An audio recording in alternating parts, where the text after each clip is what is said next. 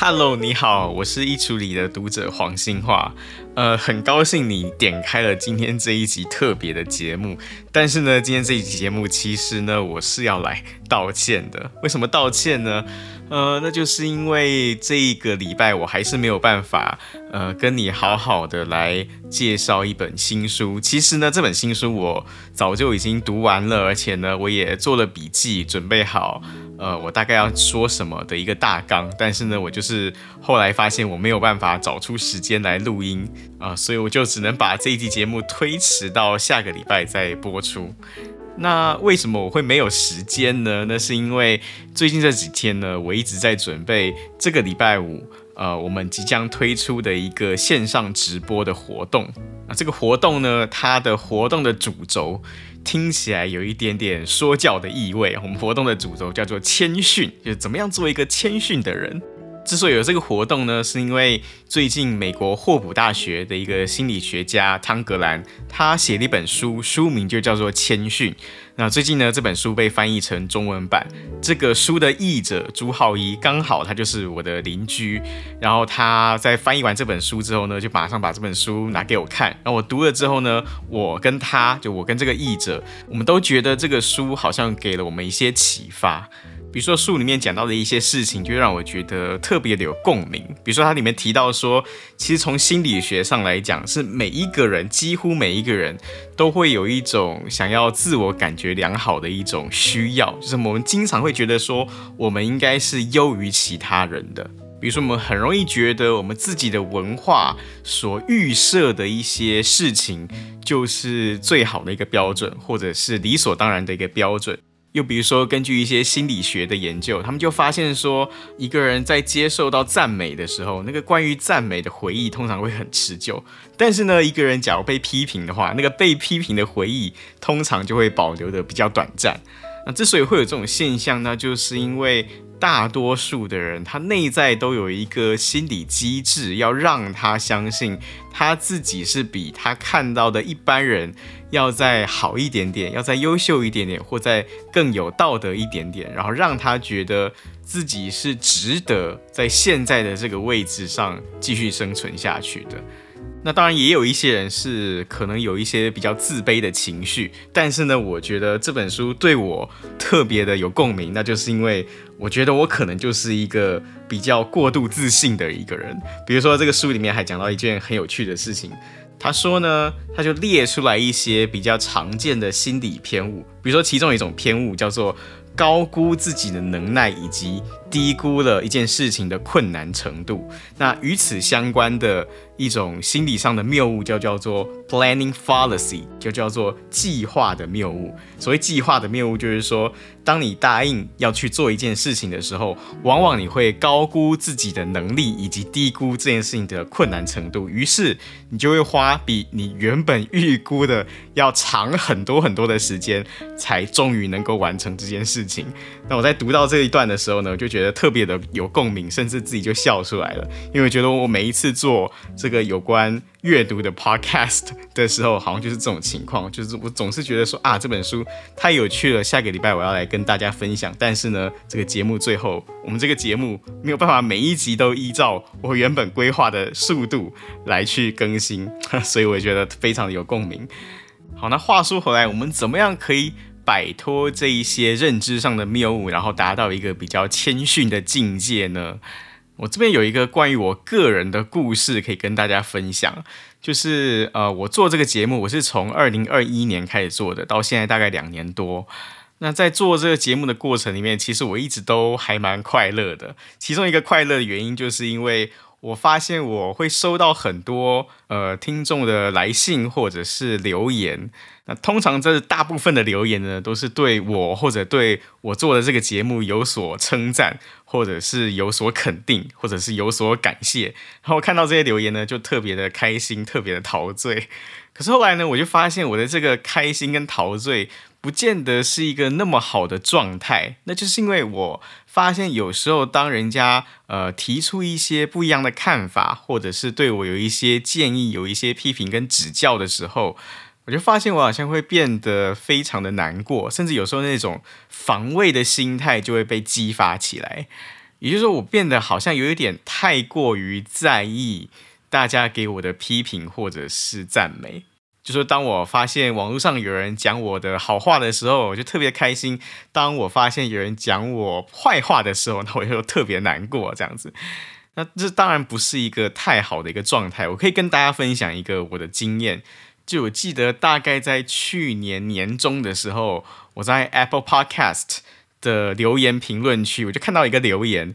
他的留言的大意是说，他觉得我节目做得不错。但是呢，唯一有一个需要改进的地方，就是他觉得我节目里面放太多配乐，或者这个配乐的时间放太长了，他就有时候会打乱那个我说故事的节奏。他觉得有时候那个配乐不需要放那么多，是在关键处放配乐就可以了。那其实我觉得这是一个很中肯的建议哦。呃，假如你有听到这一集节目，然后你刚好是这个留言者的话，我想趁这个机会谢谢你。我觉得你给的建议非常好。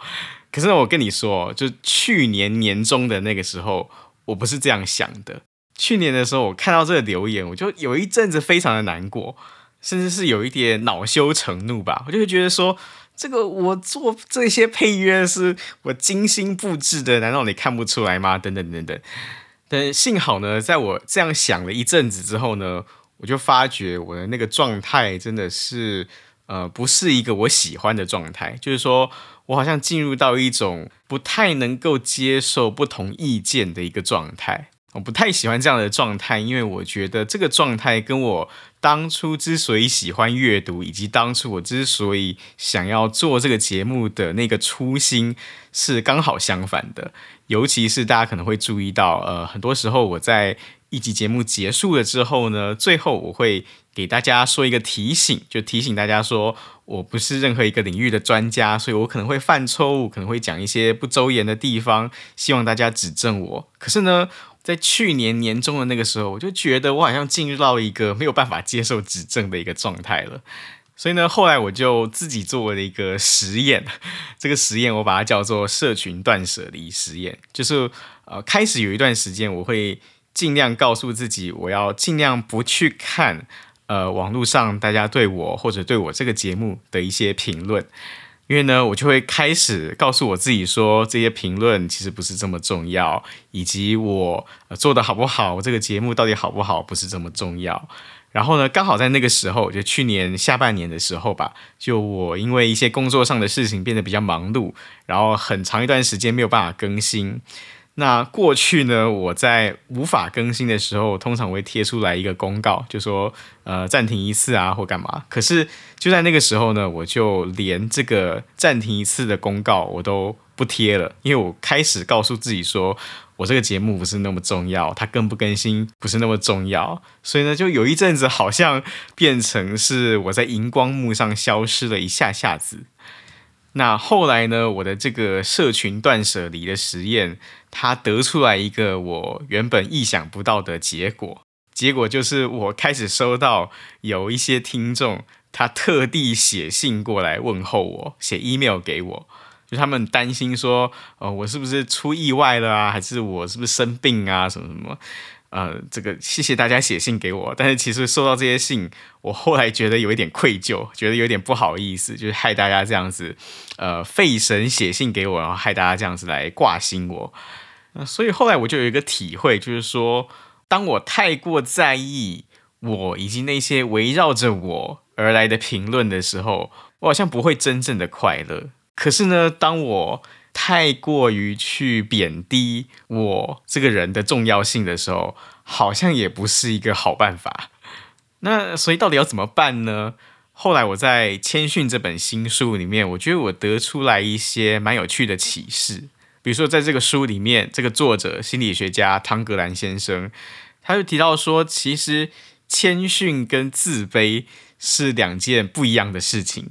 就真正的谦逊，它不是自卑；真正的谦逊，它也不是要去贬低自己的重要性。真正的谦逊，它其实是要有一个安全感作为基础的。意思是说，当你能够拥有足够的自信心跟安全感，你相信自己是有价值的，你相信自己是值得被爱的。当你这样子的一个安全感作为基础的时候，当你面对到不同的意见，或者是当你面对到客观的批评的时候，其实你是比较容易卸下一种防卫的心态，然后用一种心平气和，用一种比较相对客观的角度来去看待这些意见，然后呢，透过这些别人的看法，你就比较有机会让自己能够有所改进，有所成长。那其实我觉得这个提醒蛮重要的，也蛮好的，至少是对我来说有用的。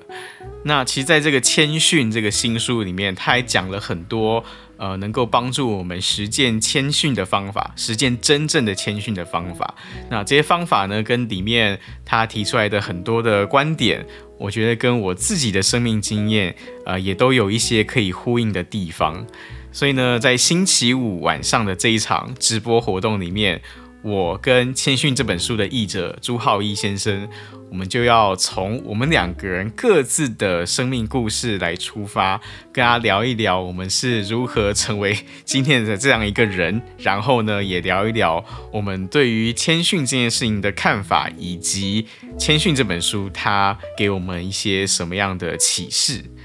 那假如你对谦逊这个话题有兴趣的话，或者是假如你对我的人生故事有兴趣的话，或者你对我们这个节目《一出一的读者》背后制作上的一些故事感兴趣的话，那我欢迎你在这个礼拜五，也就是四月二十八号的晚上七点来参加我们的线上直播。哦，对，顺便提醒一下，这个直播活动呢是要事先报名的。你可以点开今天这集节目的资讯栏，就会找到报名链接。那假如你当天没有办法参与直播的话，你报名成功之后呢，事后你还是会收到一个呃录影回放的链接，你就可以在三个月内的时间无限次数的重复观看。那这一场活动呢，它的报名费用是新台币一百元整。